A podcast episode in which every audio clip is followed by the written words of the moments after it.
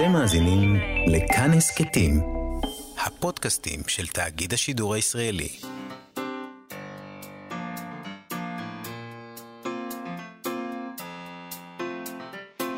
מה שכרוך עם יובל אביבי ומה יעשה לה.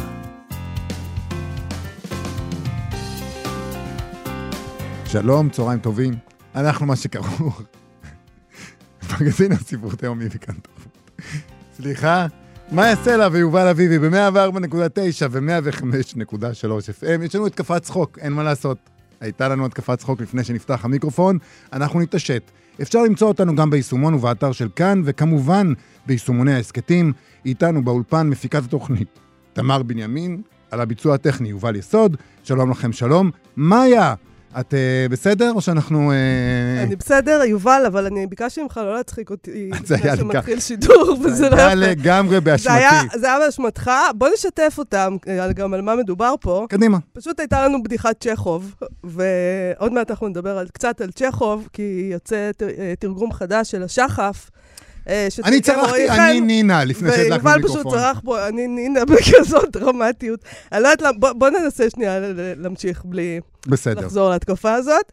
אוקיי, אז על מה נדבר היום? בואו נדבר על זה. אנחנו נדבר על ספר המתח החדש של יד שוהם, עד מפתח, שיצא עכשיו בהוצאת כנרת זמורה, והוא עוסק במקום לא כל כך שגרתי, בית המשפט הקהילתי, שבו מנסים לתקן את דרכיהם של נאשמים.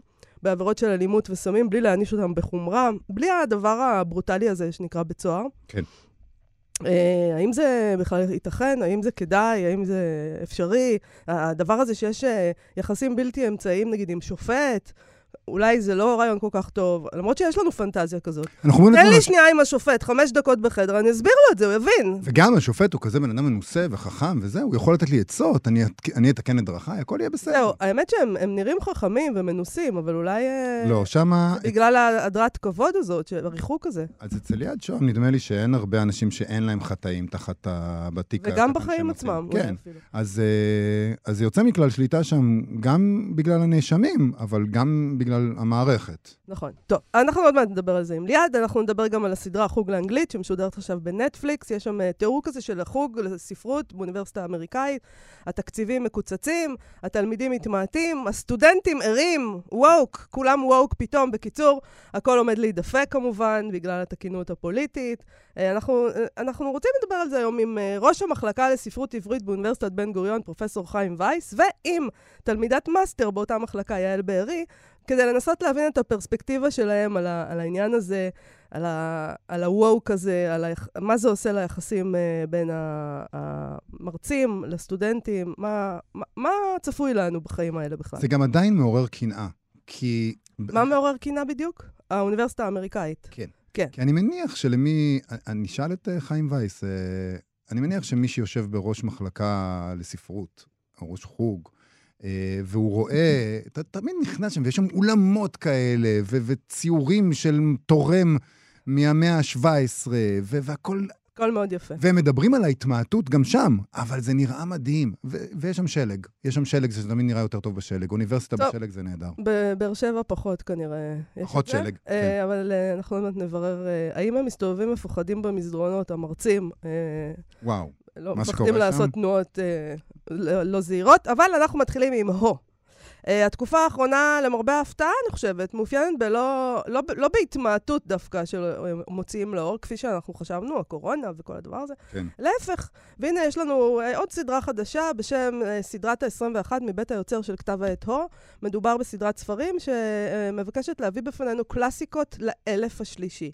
כבר יצאו בה שני ספרים, השחף שגרם פה ל... לצחוק הזה של צ'כוב, זה לא צ'כוב השם, זה יובל השם כמובן, ברור. בכל דבר. אבל, אבל, אבל צ'כוב התחיל. אבל בוא נודה בזה שכשאנחנו מקבלים את השחף של צ'כוב, אה, מה שמתחשק לשנינו לעשות, ואולי אנחנו צריכים אה, ללכת לתיאטרון חובבים, כי בא לנו פשוט לעשות קריאה של זה, נכון? נכון, נכון. אז, אה, אז יש את זה עם תרגום חדש של רועי חן, וזהו שלגים, מבחר שירת יידיש בתרגומו של בני מר, זה עוד ספר שיצא שם, ויצאו עוד, כמובן. המונים לפי התכנון. עורך הסדרה הוא המשורר, המתרגם, עורך כתב העת הוא דורי מנור. שלום, דורי מנור. שלום, בוקר טוב. אהלן. אז uh, מה, מה פתאום, בוא נתחיל בזה. כאילו, אנחנו כזה, היו לנו כל מיני נבואות זעם על מה יקרה עכשיו בקורונה. אה, ואיך אה, לא, לא יוציאו ספרים, ובאמת היה נדמה שמוציאים פחות ואין איפה למכור וזה, והנה אתה, משום מה, החלטת להוציא עכשיו סדרת ספרים. נכון, יותר מסדרה, זו הוצאה בעצם. הוצאה. שמשתפת פעולה עם, אה, עם שתי הוצאות אחרות, זאת אומרת, עם קיבוץ המאוחד ועם הוצאת הפרסמון. אבל כן, הוצאה חדשה, ודווקא עכשיו, אה, את יודעת מה, אני חושב שהקורונה כן הייתה משבר. משבר גדול, אבל פחות משבר כלכלי ממה שהיה נדמה להוצאות, אלא משבר תודעתי. מפני שיש סיבה טובה אה, לפריחה העכשווית, והפריחה הזאת באה על רקע, אני חושב יש, אה, לדבר על איזושהי אה, בגידה של הרבה מההוצאות הוותיקות, הרבה מההוצאות הגדולות אה, בשליחות שלהן. אה, השתמשו בקורונה ועוד קודם בכל אה, חוקי הספרים וכל מה שהיה. בשנים האחרונות, ובמצב האובייקטיבי שבאמת הוא לא טוב אה, אה, מבחינת שוק הספרים בארץ, השתמשו בו כמין אה, אליבי להצדיק התמעטות תרבותית מאוד מאוד משמעותית, ההוצאות הגדולות. עכשיו, זה, זה הגיע למצב שההוצאות, לא כולן, בסדר, ודאי לא כולן, אבל הוצאות ותיקות, רציניות, אה, מבוססות, פשוט דורשות מהכותבים, דורשות מהמתרגמים, סכומים, לפעמים סכומי עתק, נכון. כדי שהם יועילו בטובן להוציא ספרים. אה, וזה דבר שאיתו אני הרגשתי שאני לא יכול לה- כן, הם. ויתרו על התפקיד שלהם בעצם. לגמרי. אנחנו דיברנו על זה פה כמה לא, פעמים. כן. ממש מילה באמון, ממש, נכון. מבחינתי מילה באמון. עכשיו, מה שלגביי היה הקש ששבר את גב הגמל, זה היה, אה, ב, נדמה לי, בינואר האחרון, כבר אחרי הגלים הגדולים של הקורונה. אה, יצר איתי קשר אה, בחור שאני מכיר שנים, אה, אסף בן רף, שהוא מתרגם מאיטלקית, מתרגם מצוין, הוא גם מוזיקאי. אה, הוא תרגם אה, שלושה משוררים איטלקיים גדולים, בעצם שלושת הגדולים של המאה ה-20, כולל שניים מהם שזכו בפרס נובל, אה, והוא פנה, עכשיו אני מכיר את התרגומים שלו, מתרגם מעולה. הוא פנה להוצאה מוכרת, ותיקה, אני לא אזכיר את השם כרגע, והציע להם להוציא את הספר הזה. עכשיו מדובר באמת בשלושה משוררים אדירים, שכמעט לא פורסמו בעברית שני חתני פרס נובל, כי אנחנו לא הולכים לאיזה פינות נידחות. כן. וההוצאה X אמרה לו, בטח, זה תרגום מעולה, וזה חור גדול מאוד בתרבות הישראלית, איך יכול להיות שהם לא תורגמו? אנחנו נשמח מאוד להוציא לך את הספר. תן לנו בבקשה 15,000 שקל. ונוציא לך. איי, איי, זה כן, כל כך. מדכא, אני- כל כך מדכא לשמוע את זה. בראש התמים שלי, מתרגם צריך לקבל כסף על עבודתו. ובא אותו אסף בן רף להוצאה הזאת, ודורשים ממנו לשלם, עכשיו, לא בחור אה, עמיד, כן? זה הרבה כסף, הרבה כסף. על מה? על זה שהקוראים הישראלים יז- יזכו לקרוא את, ה, את הבסיס של התרבות של המאה ה-20, באמת. אבל איך עושים את זה אחרת? הרי, הרי, הרי לא יהיה לזה אלפי עותקים שימכרו אחרי זה, ו, וקשה לממן את הדבר הזה. הטענה שלהם, נכון. ואפשר, וצריך להתמודד גם איתה, ואולי נשאל אותך איך אתה עושה את זה, זה שאין Mhm. לזה הצדקה כלכלית, אנחנו לא יכולים להפסיד כסף. ה- ה- זה לא שהוצאות יותר קטנות, או הוצאות כמו ההוצאה שאתם הקמתם עכשיו, ששים להפסיד כסף עכשיו על כל כותר שהם מוציאים. ברור, אנחנו לא, לא מפסידים כסף, מצד שני אנחנו יודעים שיש לנו תפקיד תרבותי. כלומר, אנחנו עושים את החישוב שלנו, אנחנו יודעים אה, איך אנחנו אה, יכולים אה, להשיג מימונים מסוימים, ממכוני תרבות, מגורמים, מקרנות למיניהם, ובעיקר אנחנו לעולם לא נבקש כסף ממתרגם או מכותב מקור שאנחנו מפרסמים, כי אם אנחנו הולכים על זה, התפקיד שלנו. ככה אני רואה את זה. עכשיו, אני, אני לגמרי לא נאיבי, אני הרבה שנים בעסק הזה של הוצאת ספרים. אחד היתרונות המאוד מאוד גדולים של אה, התקופה הנוכחית זה שלהוציא ספר תכל'ס הרבה יותר זול מאשר בעבר.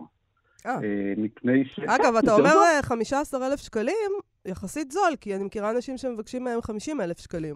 נכון, זו תרמית גדולה כזאת. זה על רומנים, אני שמעתי כבר אה, מספרים אפילו יותר גדולים. נכון. אה, כן, אבל מה שהדהים אותי כאן זה לא עצם העובדה שמבקשים כסף, אלא שמבקשים כסף ממתרגם. נכון. מתרגם שישב ועשה עבודה, ועוד עבודה על אה, תרגום של אה, אה, קלאסיקה, שאני יודע שהיה יכול לקבל תמיכה. כל הרעיון. כל הרעיון המו"לי באיזשהו אופן פה אה, השתבש. יש איזו השתבשות של התפקידים ושל מי מממן ושל איך זה כל הדבר הזה עובד. אני לא חושבת נכון, שיש לזה אח לא ורע בסדר. ב- ב- בשום מקום בעולם, דבר כזה. ממש לא, כולל בבירות הקפיטליזם העולמי. כן. ממש לא, ממש לא. זאת אומרת, זה מצב עגום מאוד, מצב מאוד מאוד עצוב. כשאני שמעתי שהוצאות כמו אה, עם עובד או הקיבוץ המאוחד, אה, שמבחינתי היו איזה מגדלור לסית אל הביניים, דורשות כסף על הוצאה של ספרים?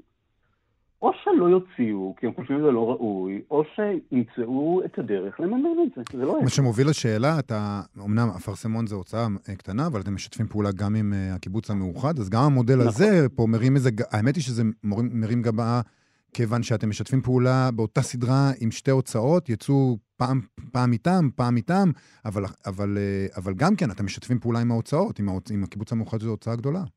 נכון, הקיבוץ המאוחד זו הוצאה גדולה, וזו הוצאה מכובדת, הוצאה שאני מעריך ושאני עובד איתה, ופרסמתי בספרים, ואני אמשיך לפרסם בספרים. זאת אומרת, אין פה איזה בעיה או חרם או משהו. לא, אבל למה לא לעשות את זה לבד?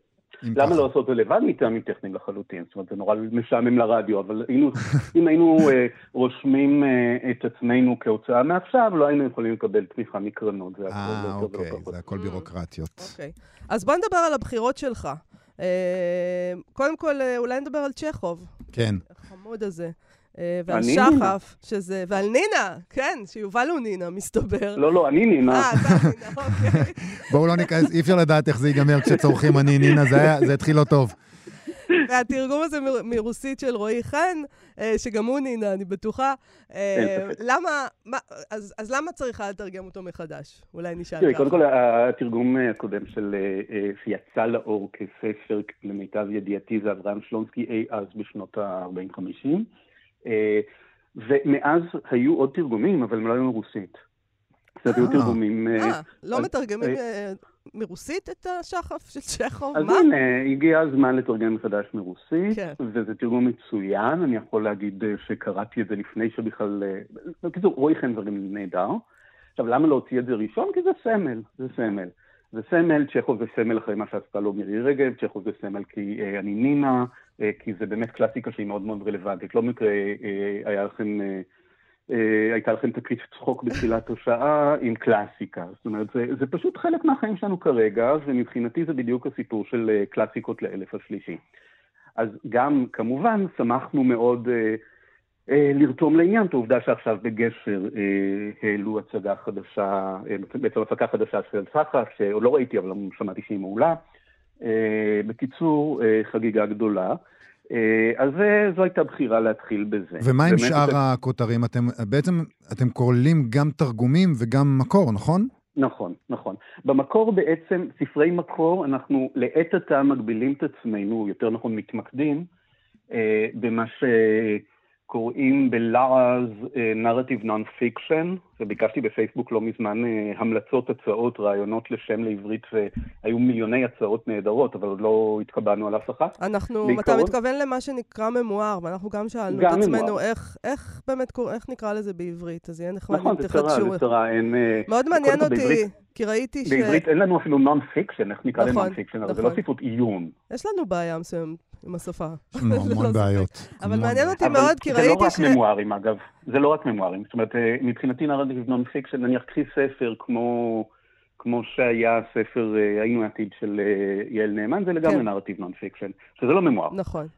או בעצם ספר שכתוב על נושא מסוים, אבל שהוא כשלעצמו יצירת אומנות, הוא ספרות, לא כתיבה אקדמית. נכון. למשל, שלומציון קינן, שאתה תוציא ספר שלה, שווא, ממואר ספרותי, ככה mm-hmm. מפורסם. נכון, אפשר נכון. פרטים נכון. קצת? זה מאוד אה, עניין. על הספר של שלומציון, תראי, שלומציון קינן אה, היא סופרת מעולה שלא פרסמה. בדיוק, אומרת, תמיד זה... אני חושבת כן. את זה עליה, אז... אה, אז יאללה, אני, אני מקווה שהצלחתי, כן, הצלחתי. היא בתור, אני חבר שלה כבר המון שנים, שידרנו יחד בגלי צה"ל תוכנית, מאוד אוהב אותה, מאוד מעריך אותה, והיא באמת, היא, היא כותבת נפלא, נפלא. וכמו שקורה לפעמים לאנשים, לוקח לה זמן להחליט להוציא דברים מה, מהמקלדת ומהמגירה לאור, ו, והנה זה הולך לקרות, ואני חושב שזו הבטחה ענקית. וגם הולך לצאת קודם ספר של סיוון בסקין, ספר פרוזה ראשון שלה יפהפה, זה כבר בשלבי עריכה מאוחרים. בעצם רשמית זה על וילנה, איפה שבה היא נולדה וגדלה, אבל מעשית זה, זה מין ראיית עולם שלמה על ספרות ועל החיים שלה, וזה נורא יפה. וכולם יהיו בפורמט... של, כולם יהיו בפורמט קטן ככה ו... כן, וקצר? כן. כולם יהיו בפורמט קטן, רובם קצר. חלק מהעניין מבחינתנו זה שיהיו ספרים נגישים, זולים, גם זולים להפקה, גם זולים לרכישה. אה, וזו המטרה. נניח את השחף, אה, בשלב הראשון אנחנו מכרנו אותו ב-30 שקל. או את זר שלגים, היידיש, מכרנו ב-40 שקל. עכשיו זה טיפה עלה, כי זה הגיע לחנויות, וכבר פערי תיווך.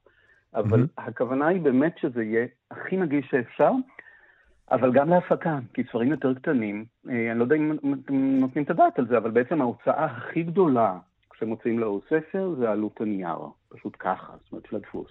כן. וכשמוציאים ספרים שהם יותר קטנים מבחינת היקף, שיכולים להיות מעולים, כי גודל, אה, הגודל לא משנה, כמו שאנחנו יודעים, אה, זה פשוט פחות יקר להפקה, ולכן אנחנו יכולים לתת תשובה לסיפור הכללי והבעייתי הזה של, של ספרים שעולים כסף לבעליהם להוציא היום. טוב, אני חייבת לומר שאני מסתכלת על הרשימה, מה שאמור לצאת ב-21-22, אה, והיא רשימה מרגשת, אז אנחנו מחכים. המקוללים, מבחר שירה לסבית ישראלית, אה, אה, עלילות גילגמש, ז'אן ז'אנה, קדימה, אנחנו מחכים. דורי מנור, תודה רבה לך על השיחה הזאת. תודה רבה לכם. להתראות. ביי ביי.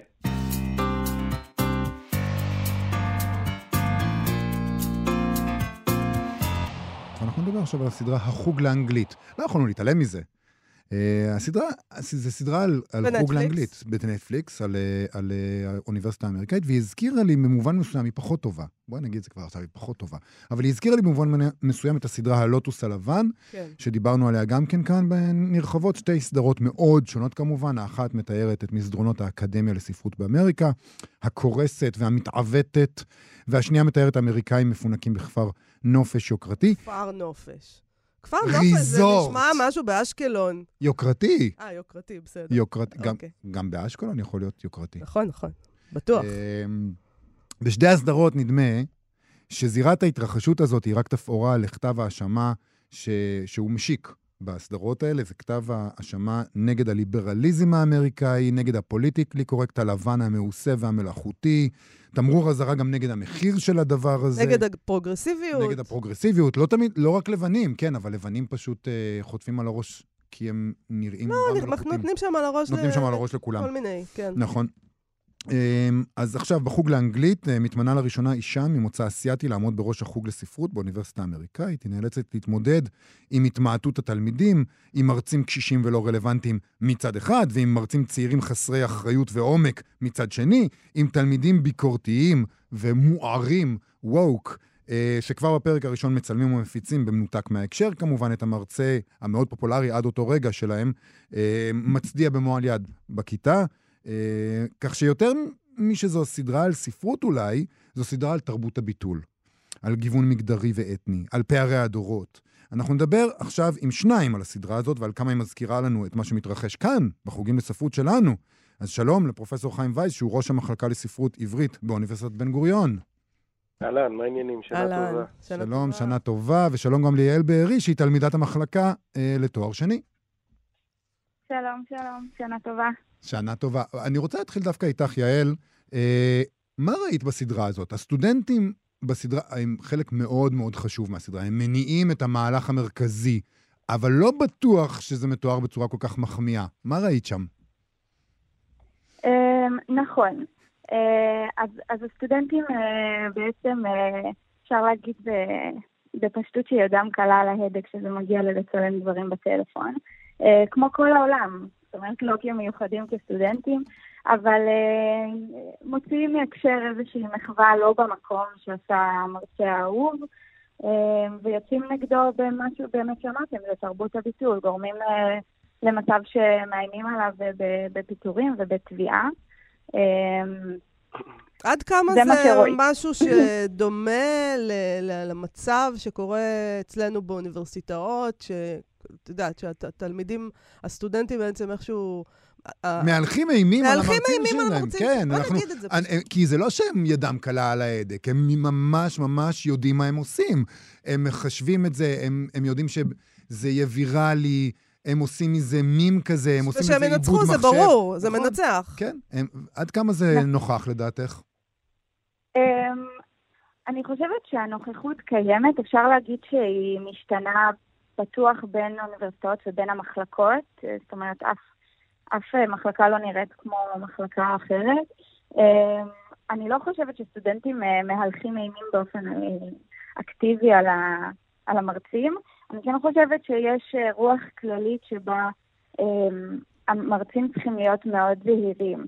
אה, בעניין של, של יחסי מרות, בעניין מגדרי, בעניין של פוליטיקלי קורקט. אה, אין ספק שזה מוסיף הרבה פילטרים, אה, זה הרבה פעמים לטובה, וכשזה פוגע, אז אני חושבת שלפחות אצלנו יש מודעות של הכלל, כלומר גם של המרצה וגם של הסטודנטים, ואומרים, האם אנחנו יכולים לשנייה להוריד את הפילטרים, ואתם תיקחו את זה בהקשר, ה... כלומר תקבלו את זה בהקשר שבו זה אמור להיות. פרופסור... זה אני יכולה להגיד אה, לטובת המחלקה שלנו. אוקיי, פרופסור חיים וייס, האם אתה מרגיש מאוים? אה, מסתובב נגיד, לא מתבדח בדיוק, מנסה כזה, שומר על עצמך לא. באיפוק? מאוים בוודאי לא. תראו, הסיפרתי גם היא הקצנה של מצב של אקדמיה אמריקאית, לא אקדמיה ישראלית, וגם... ושם המצב הוא אחר, אבל גם הסדרה עצמה היא סדרה מאוד מאוד מוקצנת של הדבר הזה עצמו. עכשיו, אחד הדברים המעניינים בסדרה הזאת שזה ביקורת שלא באה מבחוץ על הליברליזם, זו ביקורת מתוך הליברליזם עצמו על עצמו. נכון. ומכאן גם הכוח שלה. זה לא שכמה חבר'ה שמרנים עשו ביקורת שנועדה להגחיך את הליברליזם האמריקאי, אלא זה דבר שבא מתוך המערכת עצמה. וגם צריך לשים לב שחברה כמו נטפליקס מרשה לעצמה לפני שנתיים היא לא הייתה מרשה לעצמה לעשות סדרה כזאת mm. לדעתי, או שלוש. אה, זאת אומרת, המהלך הזה הגיע לסוג של בשלות, שכבר ניתן אה, אבל למה? לרדת עליו. פרופסור וייס, יכול להיות, יכול להיות שיש פה איזה מין דבר כזה שהליברלים אומרים לעצמם, רגע, רגע, לאן הלכנו? מה אנחנו נכון. עושים? אולי אנחנו יש... לא כל כך, אולי אנחנו מסתבכנו פה קצת עם עצמנו. יש כאן, הסדרה עולה, היא דרך אגב זכתה להמון המון המון התייחסויות. בחוגים לספרות אנגלית בארצות הברית יש ניתוחים וניתוחי ניתוחים כמובן של הסדרה, נכתבו הרבה מאמרי ביקורת עליה, והיא זוכה להמון עניין. עכשיו, יש כאן מלכודת. מצד אחד, ה... גם האקדמיה הישראלית, אבל בוודאי האקדמיה האמריקאית, מהללת את אה, מודל אה, המרצה הכריזמטי. זאת אומרת, המרצה שנכנס, שלא נענה, לגו... שלא נענה לחוקים, ששובר את הכללים, שמדהים את התלמידים שלו, שהבעיה שהדבר הזה הוא כמובן, זוהי מלכודת סבוכה, משום שהוא, בכל פעם אתה נדרש להדהים יותר ויותר, והוא עושה את הטעות האחת. הוא כדי להדהים את תלמידיו, או כדי לפשט להם איזשהו מושג תיאורטי על, בשיח פוליטי, הוא מצביע במועל יד, וכמובן מכאן מתחילה שרשרת של טעויות איומה, זה מצולם, זה, זה הופך לוויראלי, וההקשר נעלם, וכולם מנצלים את זה כדי לחגוג על, ה, על אותו מרצה עצמו. זאת אומרת, המרצה הכריזמטי הופך לגבר לבן. נכון. ו- וזה מה שקורה שם. ממרצה כריזמטי הוא הופך לגבר לבן, והוא נושא את כל אשמות הגבר הלבן ברגע עליו. אבל התהליך שם, התהליך שם הוא מחוכם מהבחינה הזאת, שהם מאחדים בין התיאוריות הספרותיות לבין מה שנהיה אחר כך. כי זה התחיל פוליטיקת הזהויות מאוד יפה. בתיאוריות ובאפשרות לניתוח פמיניסטי ולניתוח קווירי של יצירות ספרות, וזה התחיל, פתאום פרצנו את המחשבה, זה התחיל אצלכם במסדרונות של האקדמיה, ואז פתאום זה נושך אתכם בישבן. אותם האנשים שיצרו את התיאוריות הזאת, שפתחו את השער לכל הדבר הזה, לכל ההסתכלות אה, שהיא פוליטית זהותנית, על יצירות ספרות, או במקרה הזה ספרות, אבל זה גם יכול להיות כל דבר אחר במדעי הרוח, פתאום אה, משתמשים בזה נגדם, ו, אה, ואז אומרים, אה, רגע, רגע, זה נורא שטוח. התיאוריות האלה שטוחות, אתם השטחתם את הדבר הזה, אתם, אה, אתם אה, הפכתם את זה לפרודיה בעצם. אבל אתם התחלתם. קודם כל, מי זה אתם? אבל אה, בואו נברר. אבל לא, יש כאן שני דברים. ברור שהשיח התיאורטי הזה ככללו הוא לא, הוא לא שטוח ולא טיפשי. יש כאן שאלות שצריכות אה, להיבדק, יש שאלות שסירבו לעסוק בהן במשך המון שנים, שאלות של זהות, של כוח. אלה דברים שצריך לעסוק בהם ועוסקים בהם. הדבר הזה, הסדרה בוחנת את הדבר הזה בגבולות או במרחבים הקיצוניים ביותר שלו, וזה גם מעיד על סוג של בשלות. זאת אומרת, זה לא רק מעיד על סוג של כישלון, של התיאוריות, אלא לסוג של בשלות תרבותית שכבר אפשר להסתכל על זה גם במבט משועשע, יש כאן מבט משועשע, זה לא... ויש כאן מבט על מה קורה כשלוקחים תיאוריה או אל, אל אזורי הקיצון שלה. יעל, אני רוצה לשאול אותך אה, על המרצים. כן. יש עניין מאוד מאוד חזק בסדרה הזאת, שהוא קשור לכל הדברים שדיברנו עליהם, אבל גם מנותק במאבק הזה בין מרצים מבוגרים יותר, שרוצים ללמד ספרות, לבין מרצים צעירים יותר, שמרשים לעצמם לעשות באמת את הדברים קצת אחרת, ו, ו, ויש תחושה שבוודאי נוצרת ב, בגלל uh, הדרך שבה יוצרי הסדרה עשו את זה, שהמרצים הצעירים מתעסקים פחות בספרות כמו שאנחנו רוצים לראות אותה. הם עושים יותר שואו. של ספרות. הם עושים, יש שם... מתעסקים בזהות ובכל הדברים האלה. אבל הם גם, יש שם את המרצה הצעירה והמלהיבה שכולם רוצים להיות בשיעור שלה, שמעודד אותם לעשות אה, אה, מופעים כאלה שמבוססים על מובי דיק, במקום ללמד אותם את הספר. כן. והמרצה הקשיש כן. יותר, אה, הוא מעוניין לדבר על הספר, הוא פשוט בא כאילו ללמד אותם מה כתוב בספר ומה זה אומר. אה, אני רוצה לשאול אותך, עד כמה את מסתכלת על זה כתלמידה ואומרת לעצמך, אוקיי, אני רואה את זה, מה אתם מעדיפים? זה משקף משהו, או שזה ממש גרוטסקי ומנותק מהמציאות? אמ, יש, יש הקצנה, כמובן, אה, לטובת הטלוויזיה. אמ, אני חושבת ש... פרט למופע כישרונות צעירים, שזה כאילו די קיצוני, אמ, שיאז עושה שם בכיתה, יש הבנה שכן, שצריך בסוף, מי שסטודנטים שנרשמים ללמוד, אלה לקוחות שמבקשים לצרוך איזשהו מוצר. Mm-hmm. המוצר הוא הספרות, המוצר הוא התואר האקדמי, או הסביבה האקדמית. ואם אתה, בתור זה שמוכר את המוצר וצריך להגיש אותו לקהל מסוים, רוצה להמשיך למכור אותו, אתה צריך לדבר בשפה של קהל היד שלך. קהל היד משתנה עם השנים, פשוט כי דור עובר, כאילו, ועובר ועובר. אני רוצה לה, להגיד שאני בקרינג' מטורף עכשיו. זה נורא, התיאור הזה. מכל מה שאמרת. כי זה, דרך אגב, זה בדיוק מה שהמרצה הקשיש אומר שם, הוא אומר, אני לא מוצר, הספרות היא לא מוצר, זה לא מוצר, כן. זה... אבל אם נוסיף כן, רגע על משהו... אה, סליחה, יעל. לא, לא, זה בסדר. כן, חיים וייס.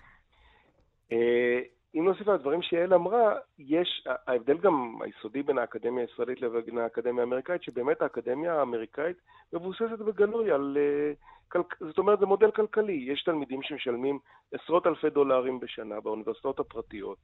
והאוניברסיטה הזאת המוצגת שם, הפמברוק, היא סוג של אוניברסיטה פרטית. וככאלה הם אדוני המרחב. כן. זאת אומרת, אה, בארצות הברית תובעים מרצה אם הוא לא עומד בדיוק בסילבוס של הקורס. או אם הוא דורש אה, פתאום לקרוא משהו אחר, כי המהלך הטבעי של הקורס הוביל לזה שהוא רוצה להחליף פריט ביבליוגרפי. ההתייחסות נגיד בארצות הברית לסילבוס היא כאל חוזה. זה מזעזע.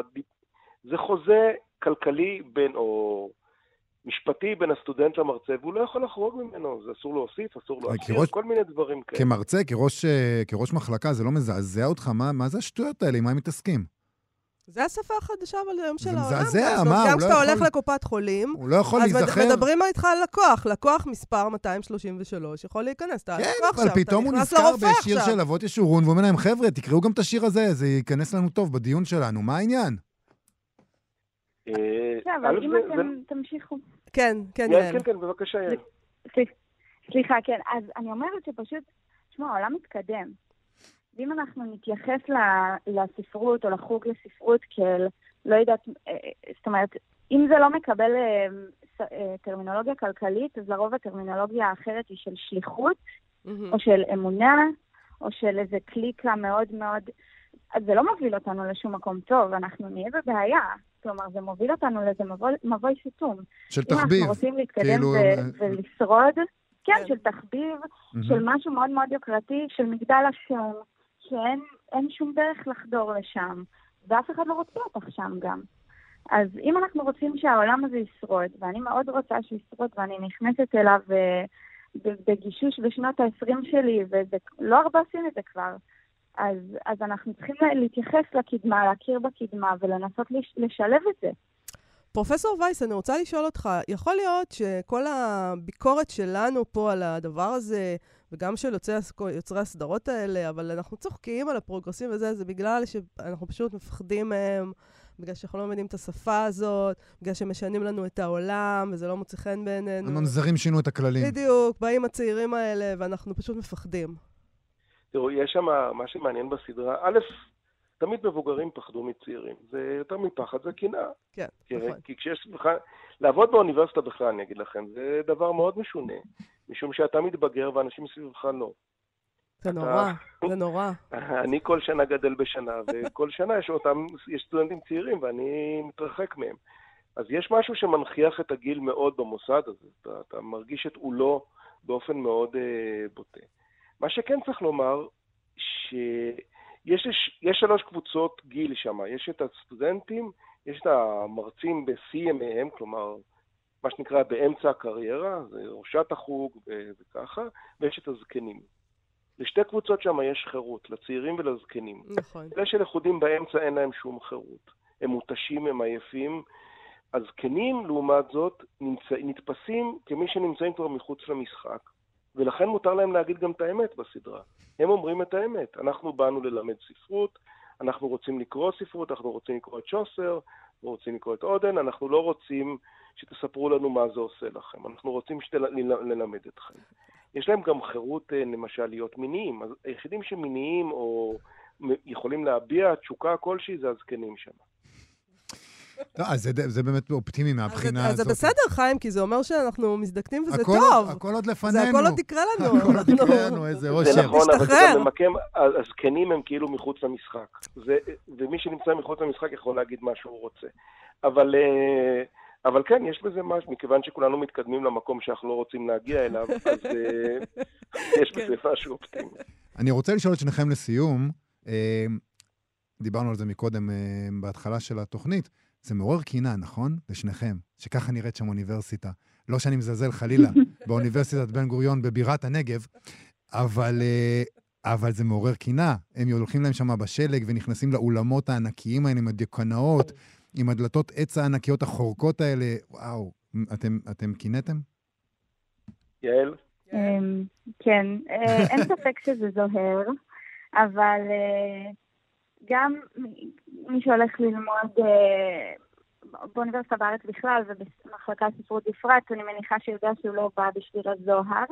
ומצד שני אני גם יכולה להגיד שהוסיף את הבניין 74 שהוא מהלך קסם, הוא יש לו, באמת, את, אתם נכנסים פנימה וזה עולם אחר, לא משנה התפאורה שנראית, אז אה, זה זוהר מבחינתי לפחות כמו איזה קולג' יוקרתי בארצות הברית.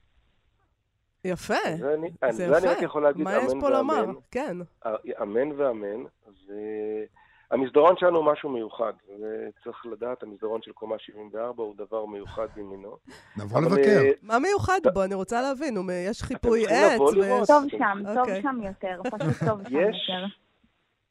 אני אגיד את זה בלי שמץ של ציניות, אבל גם כי אני ראש המחלקה וגם כי אני מאמין בזה. יש אווירה של משפחה במקום הזה. אנשים אוהבים להסתובב במסדרון הזה, לדבר, לשתות קפה ביחד. יש משהו, יש סוג של קסם במסדרון הזה. אבל, אה, ואני לא היחיד שבתקופת הקורונה הקמנו קבוצה שנקראת שיחת מסדרון. שהיא הייתה אמורה להחליף את המסדרון ולאפשר לאנשים אה, לשוחח ביניהם על כל מיני דברים שמעסיקים אותם באותו רגע. זה לא עבד כל כך כי אי אפשר להחליף את המסדרון הממשי במסדרון לא ממשי. קומה אבל, 74, אתה אומר. אה, כן, בואו. בניין אבל- 74. אנחנו נבוא- בניין אה, 74, קומה 4. בניין אה, 74, אני מחכה לסדרה הזאת. כן. בניין 74. בניין בואו, יש אה, אצל חיים קדימה, קפה. התסריטאי הישראלי שירים את הכפפה. הנה, או, אני חייב- הדלת הפתוחה בקצה אני המסדרון חייב להגיד, שלי. בתור, בתור מי שהיה סטודנט אה, עד לא מזמן, אני חייב להגיד שעצם זה שמישהו עושה סדרה על חוג לאנגלית, זה כבר מרומם את הנפש. מי היה מאמין שמישהו יכתוב על חוג. לספרות אי פעם? אה, תשימו לב שבסדרה מצטטים ספרות. בדיוק. הם לא רק מדברים עליה, הם גם נכון. מצטטים אותה ומדברים. יש כבוד לספרות עצמה בסדרה הזאת. טוב, אומרת, נחכה היא לראות אם יהיו שם. לכם יותר סטודנטים בעקבות זה, נגיד, בשנה הבאה. מעניין, יכול להיות שפתאום אז- אנשים, זה יהפוך להיות. דבר סקסי. אלפים מתדפקים. יעל אני ברי, כרגע הולך, אני מחוץ לדלת פה עומדים. יעל ברי, תלמידת אה, אה, המחלקה לספרות בבן גוריון לתואר שני, ופרופסור חיים וייס, ראש המחלקה. תודה רבה לשניכם על תודה, השיחה שנה הזאת. טובה. שנה יופי, טובה, תודה. גמר תודה, שנה טובה. טובה, גמר חתימה תודה. טובה, להתראות, ביי.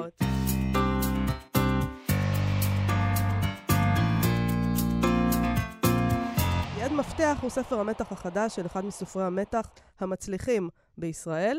ליד שוהם. זירת ההתרחשות בספר הזה היא בית המשפט הקהילתי, שבו מנסים לאפשר לפושעים קטנים, אה, ש, שיש להם עבירות של אלימות וסמים, אה, לכפר על מעשיהם הרעים מבלי להנחית עליהם את כל כוח הענישה של המערכת. אה, לחנך אותם, לנסות לסייע להם לתקן את דרכיהם ולהשתלב בחברה. כבר קונספט מאוד מוזר, שאנחנו לא מאמצים בדרך כלל. אלא שגם המערכת, הצד של החוק, עובר על החוקים, כמובן. בין השאר כי זאת השיטה, השיטה הזאת של בית המשפט הקהילתי אה, מפרה את הגבולות הברורים בעצם של מערכת המשפט, והיא מאפשרת איזו מין קרבה שאולי לא רצויה במקומות האלה, בין גורמי אה, אכיפת החוק לבין אלו שהפרו אותו. אבל יש עוד, יש הרבה חוטאים בספר הזה. כן. אני, אני, תמיד אה, קשה לדבר על ספר מתח, כי אתה אומר לעצמך, אוקיי, אני לא רוצה להרוס. איך אנחנו לא נהרוס? זה לא כל- מסתיים בזה, זה מסתבך. אז זה מסתבך, ושליעד שוהם אה, יסביר את זה. כן, שהוא יעשה. ספוילרים. שלום לליעד שוהם. אהלן. שהאשמה תיפול עליי. כן. בדיוק, אה, שלא תבוא אליי אחרת, תגיד, למה הרס לי את הספר וגילית מי הרוצח, נגיד, שהיה רוצח.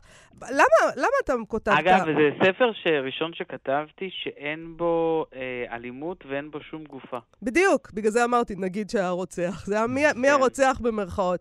אה, למה החלטת לכתוב על, על בית המשפט הקהילתי, על הרעיון הזה, שבעצם אה, אנחנו לא זורקים פשוט לבית סוהר כל אחד ש, שעשה, שעבר על החוק? אז היו לזה שתי סיבות. א', אה, כי זה מאוד עניין אותי לכתוב על זה, כי כשנחשפתי לזה, לה- להליך המיוחד הזה, שבו אה, אה, עבריינים אה, עוברים תהליך של שיקום באמצעות בית המשפט, אה, הדבר הזה מאוד מאוד עניין אותי. אני ממש אה, הלכתי לדיון, הלכתי כמה דיונים, אבל הדיון הראשון שהייתי, ממש מישהו, מישהי סיימה את ההליך אחרי שנתיים. שבה כל שבוע היא הייתה בבית משפט, מישהי שהתחילה את ה... אה, אה, בעבירות סמים ובסיפור אישי מאוד מאוד קשה, והם... אה, היה ככה נראה ש, שהיא ממש השתקמה ו, ועמדה להתחתן, שזה אה, סוג של שיקום כנראה. ו, אה, אבל לא, אבל בכלל רואים, שה, ראו שהחיים שלה, ראו עליה, ש, שזה לא המסוממת שתיארו בתחילת ההליך. אמ, אז זה מאוד מאוד עניין אותי, והסיבה השנייה היא שהספר באמת מתחיל בדפיקה על הדלת של, אה, אה, בביתו של שופט בבית המשפט, אה, כשמחוץ לדלת עומד, עומד נאשם. והשופט מחליט, מחליט, להכניס את הנאשם לתוך ביתו, למרות שזה באמת, הוא יודע שזו טעות מאוד מאוד גדולה. עכשיו, זה לא היה קורה בבית, בהליך רגיל, כי, כי באמת יש מרחק מאוד מאוד גדול בין השופט לבין הנאשם. השופטים בכלל מדברים עם עורכי דין אה, במהלך הדיון. וכאן באמת אה, בית המשפט הקהילתי סייע לי לעבור את, ה, את הגשר הזה. אה, ולכן הוא מכניס אותו. הוא מכניס אותו כמובן מסיבות אישיות שלו, אבל, אבל ה, ה, באמת הקרבה הזאת שיוצר יוצר ההליך הזה מאפשרת את ה... נגיד יותר מזה, אני הזה. ממש מתבטא בזהירות כדי לא להרוס, אבל נגיד שיש מי שמנצל את הקרבה הזאת, מי שיודע שיש קרבה בלתי אמצעית כזאת בין שופט לכל מיני גורמים אה, אה, פחות, שלא שייכים לצד שלו, נקרא לזה, של מערכת החוק, ומנצלים את זה. נכון. הם ממש מכניסים לו uh, לתוך uh, הבית מישהו שלמי שהכניס אותו, ששלח אותו, היה ברור שיכניסו אותו. זה אולי uh, ניתן באיזשהו, במרומז, לומר שגם בספר יש עוד נושא... הריגול. ה- יותר קריאת המידע. מה שנקרא בשפה המודיעינית אוסינט, שזה אה, הפקת אה, מודיעין ממידע גלוי, מהמידע שאנחנו מספרים על עצמנו ברשתות חברתיות או בכלל, או שאחרים מספרים עלינו, ויש מישהו שאוסף את המידע הזה, אה, ובעיקר לא רק אוסף, אה, יודע לחבר את הנקודות ומבין מתוך המידע הזה דברים עלינו, על הפרופיל הפסיכולוגי שלנו, ואיך אפשר לנצל את ה... בדיוק, להשתמש במידע הזה בדרכים שלא נכון. חשבנו שאפשריות. אנחנו חשבנו שאנחנו רק כותבים שאנחנו אה, משכירים דירה או משהו כזה, אבל מישהו אומר, אה, אוקיי, אוקיי, אוקיי, אני כבר יודע נכון, מה לעשות נכון. עם זה.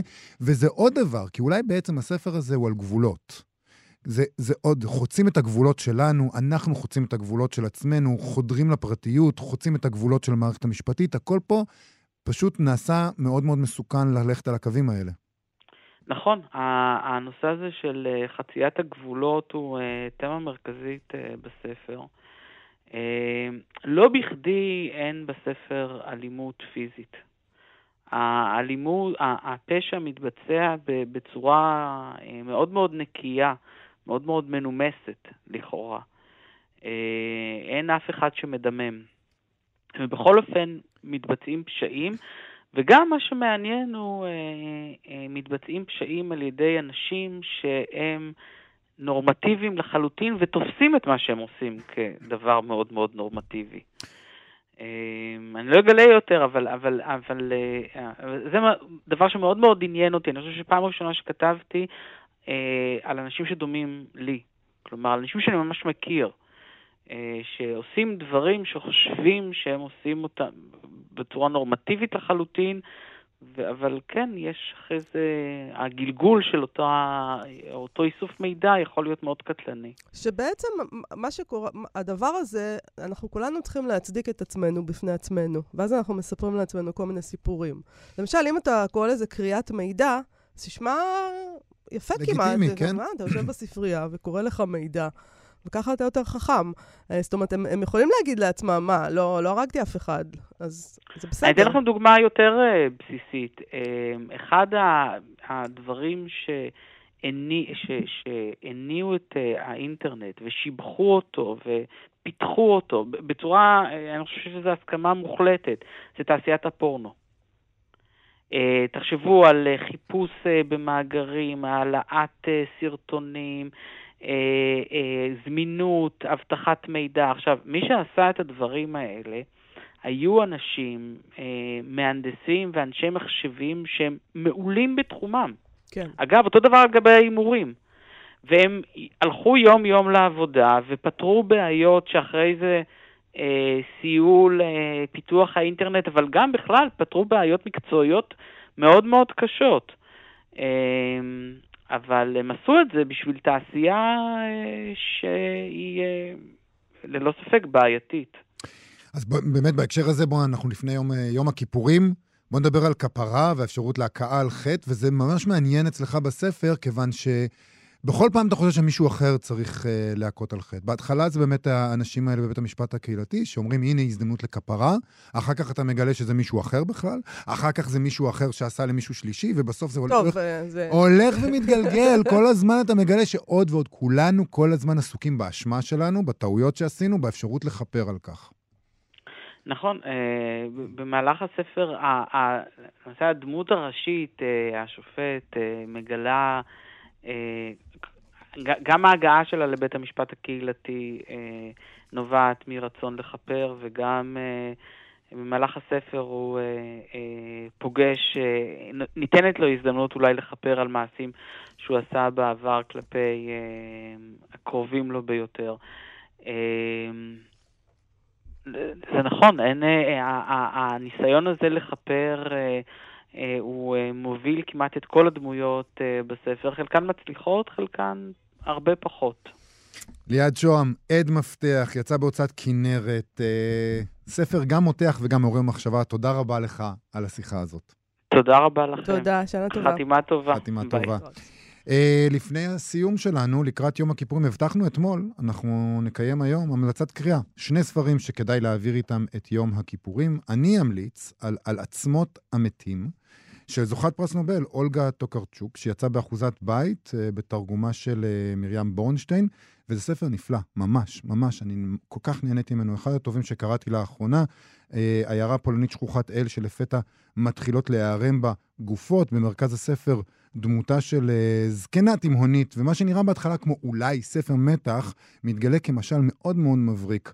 אה, בכלל על החיים, אבל יחסי הכוחות בעולם, גברים ונשים, צעירים, זקנים, ובעיקר בני אדם ובעלי חיים, ספר שמעורר הרבה מחשבה. אני אקריא רק את שתי השורות הראשונות שלו.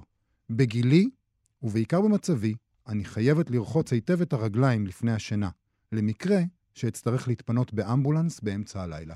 אני קראתי את שתי השורות האלה ואמרתי, אני ממשיך עד הסוף, וזה רק הולך ומשתפר. לא, זו גם עצה טובה. אה, נתחיל לעשות את זה גם. אה, אני רוצה להמליץ על ספר שנקרא הולכת כמו נעמי קמבל, של מחמוד שקר. אה, שיצא בהוצאת מכתוב של מכון ון ליר ופרדס, תרגם אותו מערבית יהודה שנב שערבני. רציתי לקרוא מתוכו, אבל אין לנו זמן. אני רק אגיד שמחמוד שקר נולד בשנת 1941 בג'בל אל-מוכבר בירושלים. הוא למד באוניברסיטת דמשק ופרסם יותר מ-45 ספרים. הוא, תורגם, הוא גם תורגם להרבה שפות. אז חשבתי לעצמי, זה די מביש שאנחנו לא מכירים אותו בכלל. אז הנה, הוא, הוא יוצא עכשיו גם בעברית. ויש פה סיפורים קצרצרים ממש, וגם סיפורים קצרים. אה, ספר יפה, מחמוד שקר. אה, בכלל, ספרים של הוצאת מכתוב. צריך... אה, הולכת כמו כדאי לי, לקרוא אותם, גם ביום כיפור. אז, אלה, אז יש לכם מה לקרוא, וזה הזמן שלנו לסיים. נגיד תודה למפיקת התוכנית תמר בנימין, ליובל יסוד שהיה על הביצוע הטכני. נזמין אתכם כרגיל לבקר בעמוד הפייסבוק שלנו, מה שכרוך עם יובל אביבי ומאיה סלע, וגם בעמוד הפייסבוק של כאן תרבות. אנחנו נשוב ביום ראשון הבא, נכון. אחרי יום הכיפורים, שיהיה לכולם גמר חתימה טובה. תודה, להתראות. להתראות. אתם מאזינים לכאן הסכתים, הפודקאסטים של תאגיד השידור הישראלי.